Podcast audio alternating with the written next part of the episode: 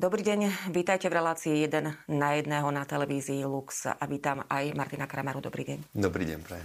Pán Kramara, Svetý Otec urobil zmenu a umožnil, eh, aby sa o ministéria, ako je lektorát, akolitát, uchádzali aj ženy. Podľa niektorých názorov potom po tomto rozhodnutí, po tejto zmene zo strany pápeža sa vlastne e, nič nezmenilo.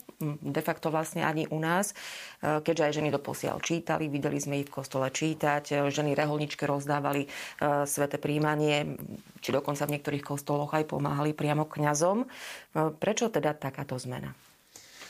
Mohli sme zachytiť viacero takýchto reakcií, ktoré ste tu spomenuli. Ja som si napríklad všimol, že pán kardinál Duka na Facebooku, veľmi dobre používa sociálne siete, očakával, že sa hneď novinári budú pýtať, že čo si o tom myslí a že aké revolučné zmene toto povedia a tak ďalej. Ale viete, naozaj toto nie je nejaké prevratné, čo čo tu ešte nikdy nebolo. Ale keď sa pozriete do našich chrámov, tak môžete vidieť, že je to akoby mm, zosúladenie teórie s praxou. Pretože naozaj mnoho ľudí, mužov i žien, číta čítania v kostole a takisto mnoho mužov aj žien pomáha s rozdávaním Eucharistie, so zanášaním Eucharistie chorým a tak ďalej.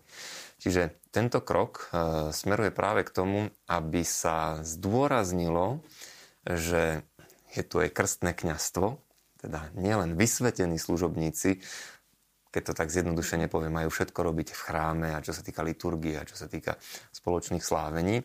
Ale je tu aj úloha, ktorá je veľmi široká, veľmi pestrá, krásna, ktorú sa, ktoré sa môžu ujať eh, všetci pokrstení. Muži aj ženy. Ono samozrejme súvisí to s tým, eh, že prečo doteraz boli v tom kánone, čo sa zmenil, rozhodnutie svätého sa Františka menovaní len laickí muži a teraz sú tam všetci laici.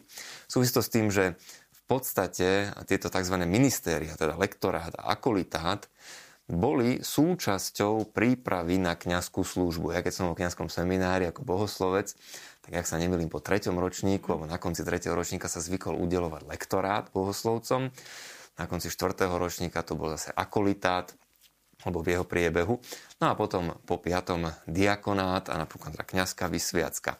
Hoci vždy nám bolo jasné, že lektorát a neakolitát nie sú vysviackou, to nie je svetenie, ale je to teda udelenie ministéria. Ale vždy nám prišiel do seminára buď to sám diecezný biskup, alebo pomocný otec biskup a bolo to pre nás čosi slávnostné. Prichystávali sme sa na to, pripravovali, tešili sme sa z toho, bolo nám odovzdané sväté písmo, aby sme mohli teda čítať v liturgickom zhromaždení a rovnako teda liturgické nádoby, aby sme mohli pomáhať eh, kňazovi pri slávení svätého omša, rozdávať sväté príjmanie, zaniesť sväté príjmanie nemocným a tak ďalej.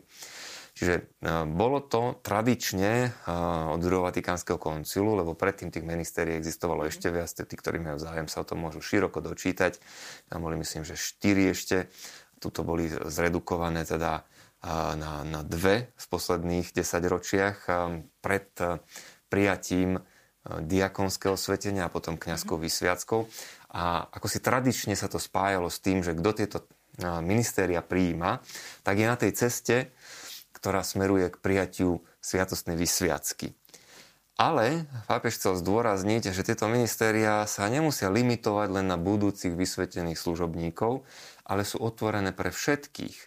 On ten lektorát a akolitát sa teda môže udelovať teraz, po rozhodnutí svätého Otca, ženám aj mužom, všetkým tým, ktorí sú dospelí, teda nie je to pre deti. Niektorí to zamieňajú si to s tým, že to sa týka ministrovania a tak mhm. ďalej. To je trošičku iná otázka. Ano. Ale myslím, ten kanon 230, ktorý o tom rozpráva, v tom prvom paragrafe, tak práve na toto zameriava pozornosť, že je to z krstného kňastva vyplývajúce ministérium, služba, ktorú môže konať dospelý človek pre dobro spoločenstva a cirkvi, a teda nie len budúci kňazi, mm-hmm. ale každý laik, každý kresťan, katolík pokrstený. No a tu možno ešte e, dám aj inú otázku, ktorá zaznievala e, po tomto rozhodnutí. E, čo poviete na, na názory, že môže ísť krok vysiacky žien? Tam treba jasne povedať, že nakoniec aj v tom samotnom dokumente, keď si ho niekto prečíta, tak je to rozlíšené. Je zrejme, že teda sviatostná vysviacka, kniazská vysviacka je iná záležitosť. A práve papiež František, a všimnite si, on to mnohokrát zdôrazňuje, že Teraz nechceme klerikalizovať laikov, ako by laici nemohli nič. krásne v cirkvi robiť bez toho, aby prijali posvetnú vysviacku. Oni majú množstvo úloh, ale je tu isté rozlíšenie. Teda tí, ktorí sú na e, kňazskú službu a tí, ktorí sú na ten laický apoštolát, na laickú službu, na základe práve toho veľkého daru, ktorý sme všetci prijali vo sviatosti krstu.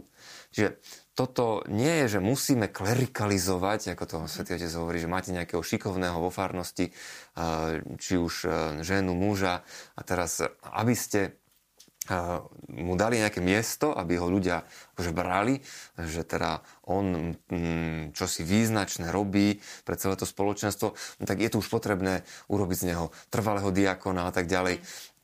Ako, zabrzdite toto, lebo to nie je nevyhnutné, ten človek môže krásne pôsobiť a môže robiť veľmi užitočnú službu, len my sme trošku na toto pozabudli a práve pápež František to chce vyzdvihnúť, že aká je služba laikov a čo to vlastne znamená aj to krstné kňastvo.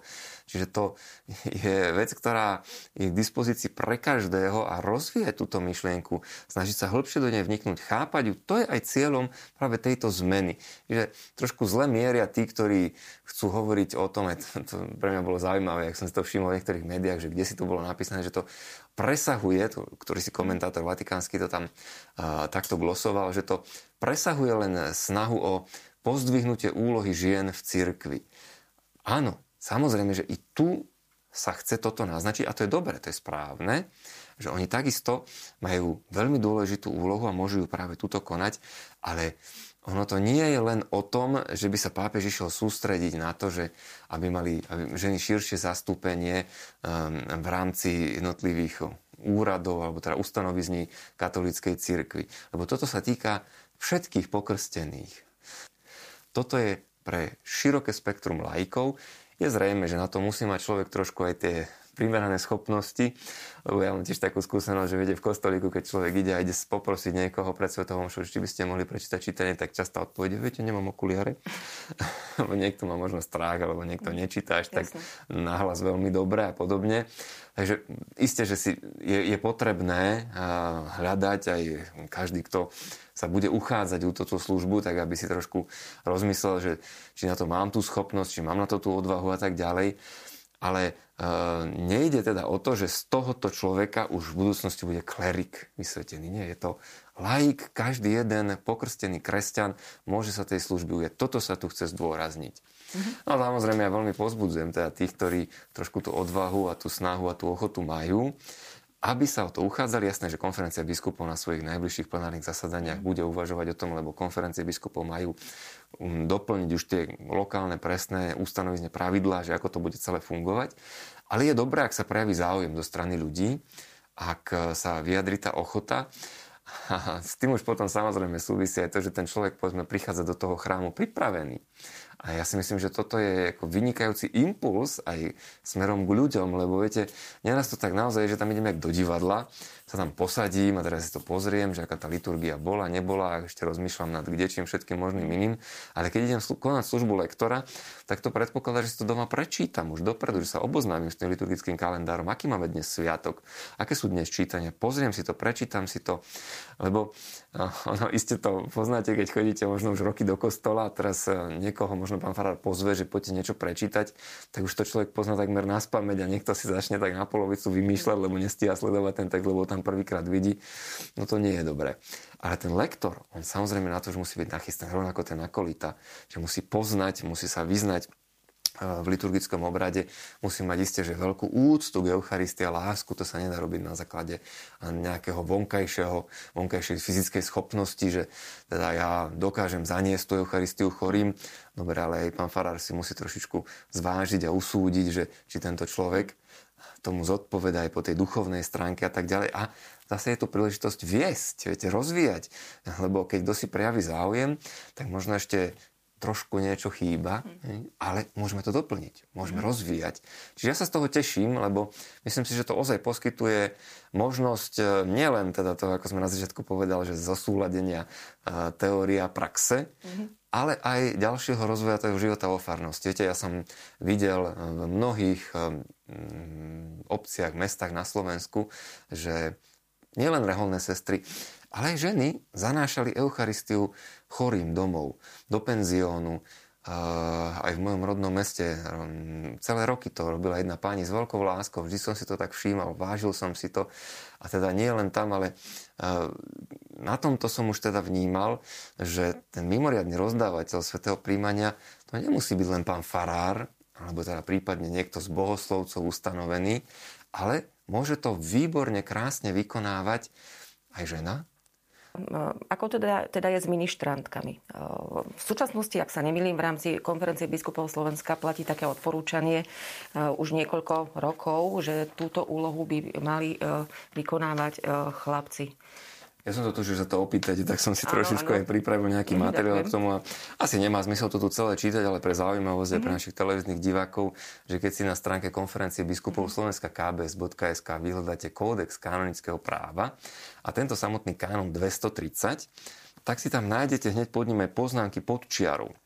A tam je to vysvetlené, lebo už 15. marca 94 je tu niekoľko poznámok k tomu pridaných, keďže sa pýtali, taká pápežská rada na interpretáciu uh-huh. týchto kanonických textov, tak sa pýtali aj viacerí biskupy, laici zo sveta, že čo teda s tými ministrantmi, ako to má byť.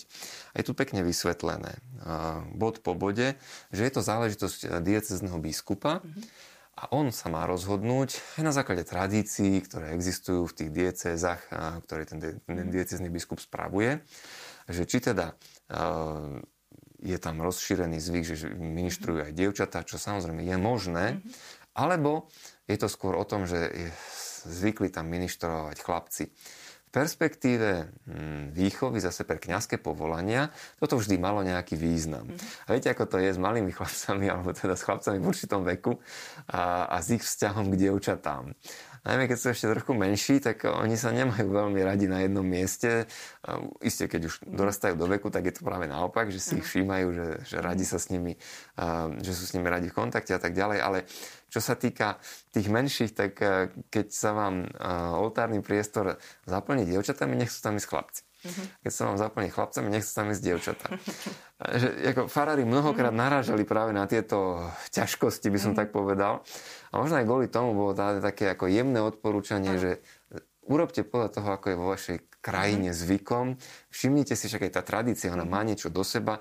Trošku ju tak rešpektujte a každý biskup ale má právo povedať, ja to chcem takto, alebo to chcem ináč a zároveň. A ešte to je také také doplnenie, že ak to ten biskup toleruje a nič mm. proti tomu nerobí, tak mm, tej dieceze sa niekde môže takýto zvyk aj vyskytnúť a nakoniec myslím si, že asi v každej dieceze máme nejakú tú fárnosť, mm-hmm. kde toto sa nejako zrodilo, nejako začalo existovať, že teda ministruje dievčata. Možno aj z praktických dôvodov. Aj z praktických dôvodov a tak ďalej. Čiže uh, iste je možné, že sa toho biskupy dotknú aj na zasadaní konferencii biskupov niektorej najbližšej.